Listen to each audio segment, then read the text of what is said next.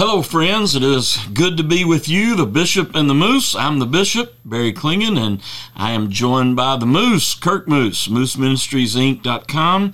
And it's always good to be together to enjoy these times of encouragement. Pastor, it's definitely wonderful to come together, be able to break bread with you. And uh, I think that many times believers in our day and age, they fail to divide the word of truth together. Mm-hmm. You know, when we talk about iron sharpening iron, Yes. you know, how can we do that if we're not willing to take the word of God and present it to someone else as a fellow believer, if nothing else, to be like a litmus test to see if our beliefs really line up with scriptures? I think I heard it put wonderfully with something I just recently read uh, that many people today take the gospel with no framework Yes. of what you know no, th- no Yes. theological framework Yes. and they'll s- get all these wonderful resources that they have online and they don't understand what they're reading it's like we've been reading talking about with greek you know Mm-hmm. Yes. there's certain words that they have a certain way of meaning to where it's either just for the moment it happened in the past or it happened in the past and it continues into the future Yes. even beyond the person that had that action and began with them so if you don't understand the connotation of the word of god as it's written and have a good framework to have your theology built on, you really have no foundation, and so you can be believing a fallacy. That's true. You know, you do that. You do that with church history. Uh, you know, a lot of people don't like to, you know, uh, study church history or any history. Uh, don't care about the past. But it's the same thing. You know, when you get it, when you study what the church has done in the past and the, the, the challenges they face. So many times people will, will start preaching something in our age, and I think they don't know church history. We condemn that as a heresy in the fourth century or whatever. So it's but and it's the same when you have when you're together and uh, with people. I, I there you know there's nothing like being with a brother or sister in Christ, and you're you're you're talking about the things of God, and right. iron sharpens iron. Because what it always has done for me is it stimulated my thinking when I hear somebody say it a little different way, or make me think of it a little different way. So it's you know it's invaluable. It's always a good time to do that. But this whole topic that we're talking about right now reminds me of what we were just talking about with the Good Samaritan. Mm-hmm. The Jewish man that got hurt. Yes. He had a theology that he thought was on a solid ground, but whenever the Samaritan, the man he hated, came to help him, Yes. it got turned upside down because the Samaritan actually acted more Christ like and mm. Messiah like than he did himself. You know, the parables of Jesus uh, were so shocking at the time that he told them. So many of them were so insightful, but they also really made people think in his day because uh, for that day he lived in, the Samaritans were a, a group. I mean, it, you know, we think we have racial problems today. I mean, the ancient world, not just in Jesus' time, but in all times, were, was inc- incredibly uh, vicious toward, towards one another. And the Samaritans, being a group of people that uh, had intermarried out of the Jewish uh, background into other nations, they were hated by the by the Jews. They don't- they would not even walk through Samaria. They'd go out Right. and around, you know, and and so uh, of course Jesus went right through the middle and won the Samaritan woman to Jesus and all of that. But you know, think about uh, talking about the Good Samaritan. I think there's just such a great lesson in there for people who have experienced uh, a fall. And, you know, it says in that passage, that Jesus told it, this man went down to Jericho and he fell among thieves. And, uh, you know, when we talk about a fall in life, you know, beyond, he physically fell, you know, but it's more than the physical fall because it's what happened to him in the process of what the thief did to him and then what the Good Samaritan did to him. But when, you know, we start talking about that and kind of define that a little bit for our time together tonight, what, what, uh, what are the kind of falls uh, that people experience in life? Well, one of the first thing that comes to my mind is adultery. Yes. You know, but the problem with adultery is people make an excuse with it and say, "Oh, it just happened." Yes. It never just happens. It Yeah. starts with the thought. yes. You entertained the thought. Yeah. You allowed the thought to manifest itself, and then you acted upon the thought. So there's a huge set of steps. I actually have a very good friend of mine who's in ministry as well. He does mission work out in Africa, and he made a whole list just at, as a way to reach people and talk to them about this one issue, Mm-hmm. about all the steps it takes for a person to go down that road. But any sin is like that. Oh yes. You know, and think about this though. It's not uh, in the, the Samaritans thing because you know we, we can talk about obviously all sin, never in all. We don't say major sin, but all That's major things. You know, like I've said before in here, you don't just wake up one day and leave your family. You know, there's a process that's going on there. That's you don't right. just wake up and become unfaithful to your wife. There's a process that has, has started with bad thinking, like you're you're talking about. But you know, I always talk about storms in our life or a fall. We're talking about Yes. using that terminology here. Sometimes a storm is your making. Many times in these areas of sin, it's nobody's fault but your fault because you started down that path and you did this. But beyond that, there are what we call storms that are not of our making. Something just blows in our life that we really, uh, you know, it's just just life has come in.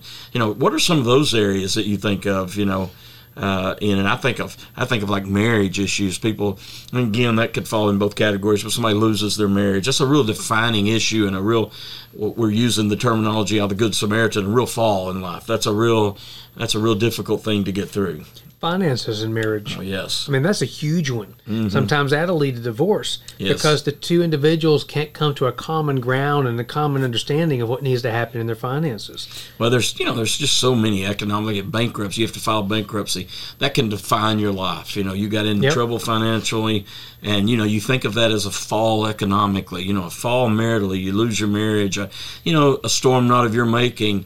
Uh, someone you love, uh, uh, a spouse, a husband or wife passes away. Or a child. Yes, or even a child. A lot of times people How tough once can that be? a lot of people once they lose their child, Yeah. they have a hard time moving forward without just just walking away from everything that they're in. But that's not biblical. Mm. As a believer, we have the power and strength of Christ to go with us because he's given us the strength for all things that we need to walk through. So we can't follow by the footsteps of the world like everyone else. Exactly. I think that's where we come through this teaching. I think that's why there's a teaching in the Good Samaritan, and you know it's such a familiar parable, but there's a teaching in there Yep. that that is about this victory we can have. You know, I have. Um, you know, being a pastor, but not just being a pastor, just being a human being. I've walked with people through some very deep, dark valleys in their life. Uh, I'm thinking of a time when I was a pastor and had a wonderful young family in our church, and out of the blue on a Wednesday afternoon, a guy came off the interstate and went randomly to their house and was on messed up on drugs and ended up killing the wife in front of their young children. And I was at the hospital with the, the husband when she finally actually passed away there in the emergency room. They couldn't save her and walk through that. I mean, that's just the most tragic of things. And you have, I, I think of, every time I think of those things, I think of just how bad I have seen people.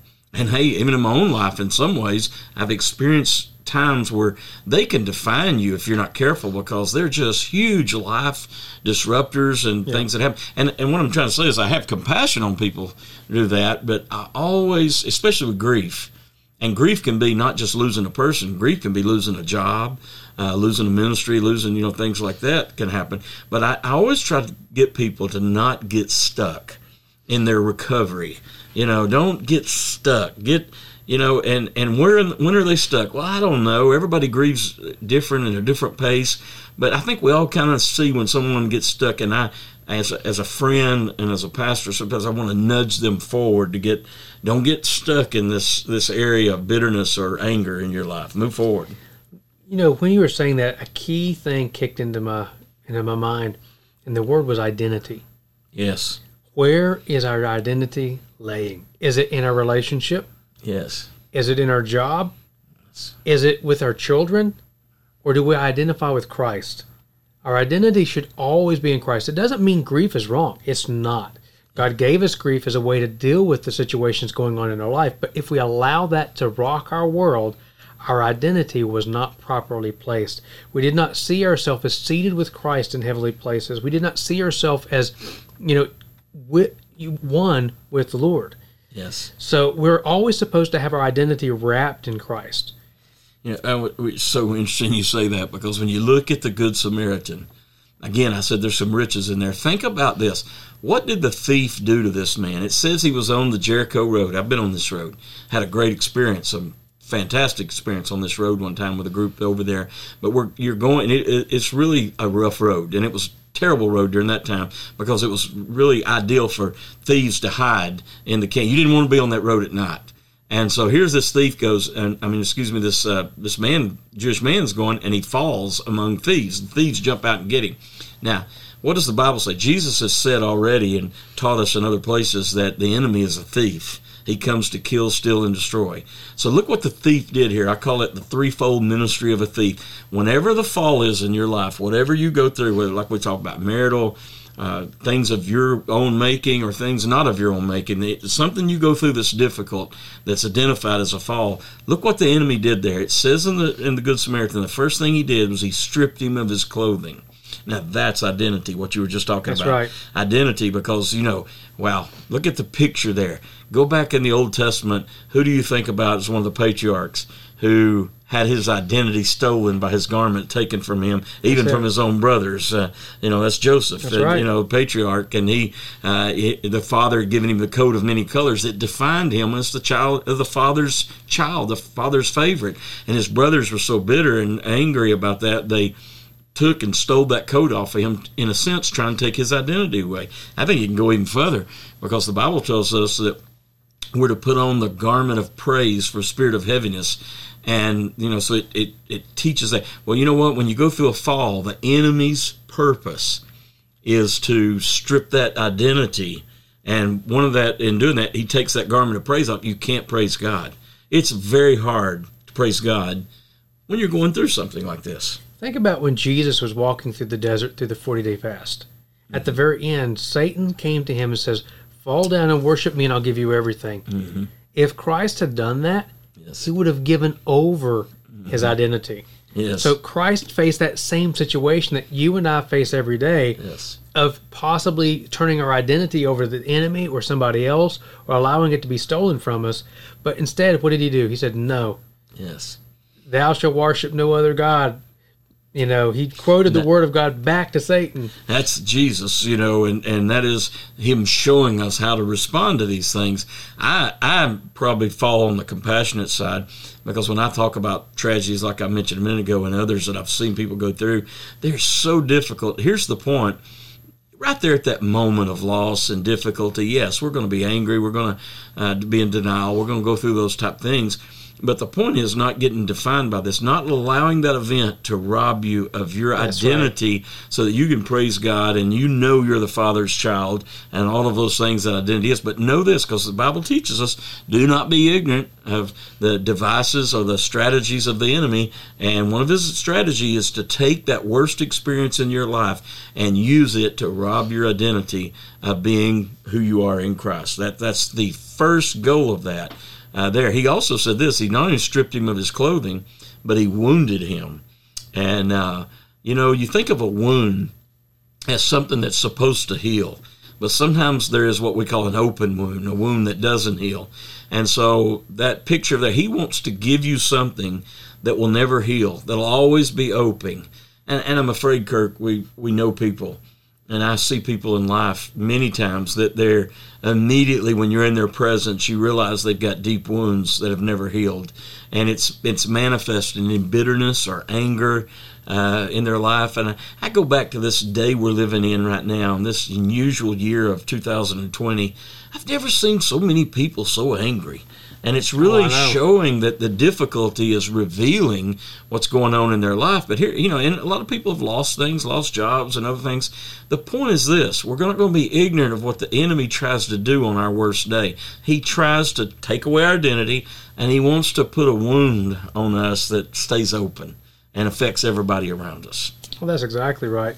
He wants us to pretty much, to use a strong word, vomit Yes. our problems everywhere. That's, that's what that's what people do uh, because you go up and say how are you doing and then you almost regret or you see someone coming and you say I'm not going to ask them how they're doing because I'm going to have to hear all over again how 20 years their husband left them and they went I mean whatever it is you know and you you realize then the person has become defined by that problem therefore they've lost their identity and they're wounded. And that's what the enemy wants to do. You know, God in this parable is showing us how He wants to heal us through this. Then He wants to do it. By the way, I said threefold.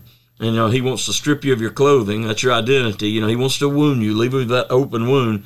But then He also, it says, wants to leave you half dead. That's one of those words that I always love to say it like this. I say, well, I looked that up in the Greek, and the Greek says this half dead. That's exactly what it says. There's no doubt. And wow, when you just think about that a little bit, how many people do you know? And I'm a pastor, people that sit in church week in, week out, they still come, but they're half dead.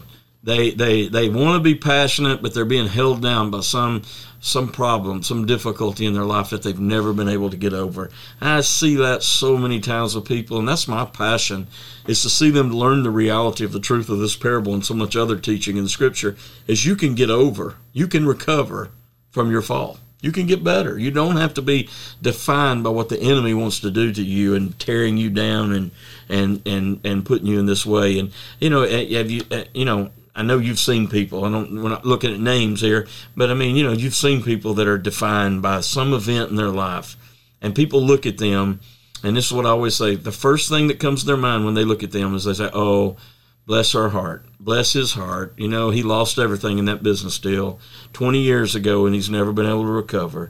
Oh, bless his heart. You know, he went through this, and then, like I say, sometimes it can be something that they didn't deserve. It just blew into their life. You know, he never got over the loss of that child. And I, you know, I, my wife and I have a have a child in heaven, and I know how defining those oh, yeah. moments can become. I have a lot of compassion on people. I'm not being uh, without compassion here. I'm just trying to say, God, no matter how bad it is, God wants us to get over it. That's he wants exactly us to get victory in our life. He wants us to look beyond the problem mm-hmm. and to His throne. Yes.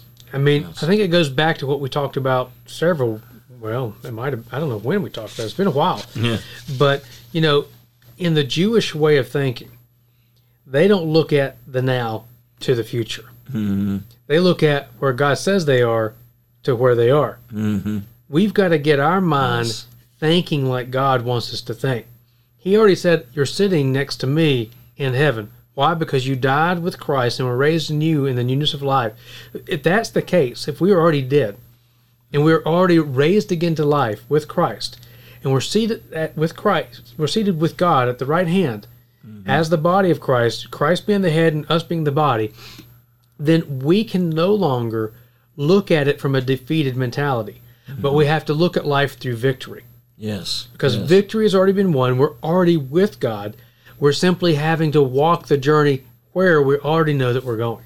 Well, let's go a little further with the Good Samaritan now, and let's talk about that victory. Let's talk about how how he recovered from his fall. Yes, and it's you know it's a real short parable. Oh, it's just like so many things. Jesus so packed with meaning, and so we, we looked at the threefold ministry of what the thief tries to do and stealing your identity and wounding you and leaving you half dead.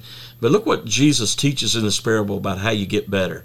And I think the first thing I notice in that passage about getting better is that you need help from a friend. That's right. You cannot do this alone. You have to reach out and and get some help. You, you can't be isolated. And we've talked about this before. The friends you want are not the ones that are going to cheer you on when you're doing something wrong. yes, yes. They're the ones that are going to say, "Oh, you're stuck in the dirt. Yeah, stay there. You're doing great." You want someone that's going to challenge you. You want someone that's going to pick you up, dust you off, and say, "Hey, you, you messed up. It's okay. You'll get through it. You can do better. I think um, the personalities of everybody is different. And I think my melancholy personality it tends to want to just let people, uh, you know, vent or let them just, you know, uh, the old old Southern word we use, wallow in their misery, you know. And you know, we we we you know, I, I want it, but I know I've watched people for too long, and I think I have a lot of patience through the years of doing this. But there comes that time when a faithful friend, a faithful pastor, a faithful somebody will say, "Hey," uh, and whatever the words that are needed to say, you, you need to get better here. But in this case, I mean, it's very clear this man would not have survived had not someone helped him. You you have to have help. You know, it's an age old tactic of the enemy is that the first thing he wants to do, he'll use anything in your life to get you isolated. If he can get you isolated, in other words, I'm not going to church anymore. I'm, I'm, I'm not going to Bible study anymore. I'm not going to my men's discipleship group anymore. I'm not doing all that. I'm just so wounded. I, am so angry at what happened to me in life, and I'm, I'm not going to do that. That's the enemy's goal. Because if he can get you away from that, you're not joined. It's where we started talking about iron sharpening iron. You know, it, it, it, those richness of that fellowship together. That's why in the Bible, when it says, you know, do not forsake the assembling of yourselves together, that's not just a verse to try to get people to go to church. It's absolutely essential that the body assemble together regularly that's where we find our strength. That's where the fire of of of, of uh, the presence of God is its best and greatest. It's where people challenge us, and I, I, have so wanted to lead a church. Uh, all my life, I've sought this in every place I've been, including the state of Mississippi, and that is to have a diverse group of people that I preach to. Oh, yes. I hate it when the church all looks the same. We tend to, you know, the the word they use for it in social, uh, so, um, you know, talking about sociology and, terms like that is a homogenized group. We are by nature want to uh, to to associate with people that look like we look, talk like we talk, think like we think. But I like for church to be not only multiple races, because you know of all tribes, kindred, and tongue, but multiple connections like around the world. We have a connection here with Amazon that we work with with a wonderful Hispanic culture that's thriving in this in the in the Amazon with the with the gospel and and then I had uh, for years an Indian uh, connection with India, doing building Bible colleges and doing all this over there, and it makes you more uh, diverse, and, and you you recognize you need one another, and you get challenged. That's the point. You come to church, you get challenged. I mean, if you want to go to a church that everybody looks like you and nothing will ever said to challenge you, you're going to be stuck where you are all the time.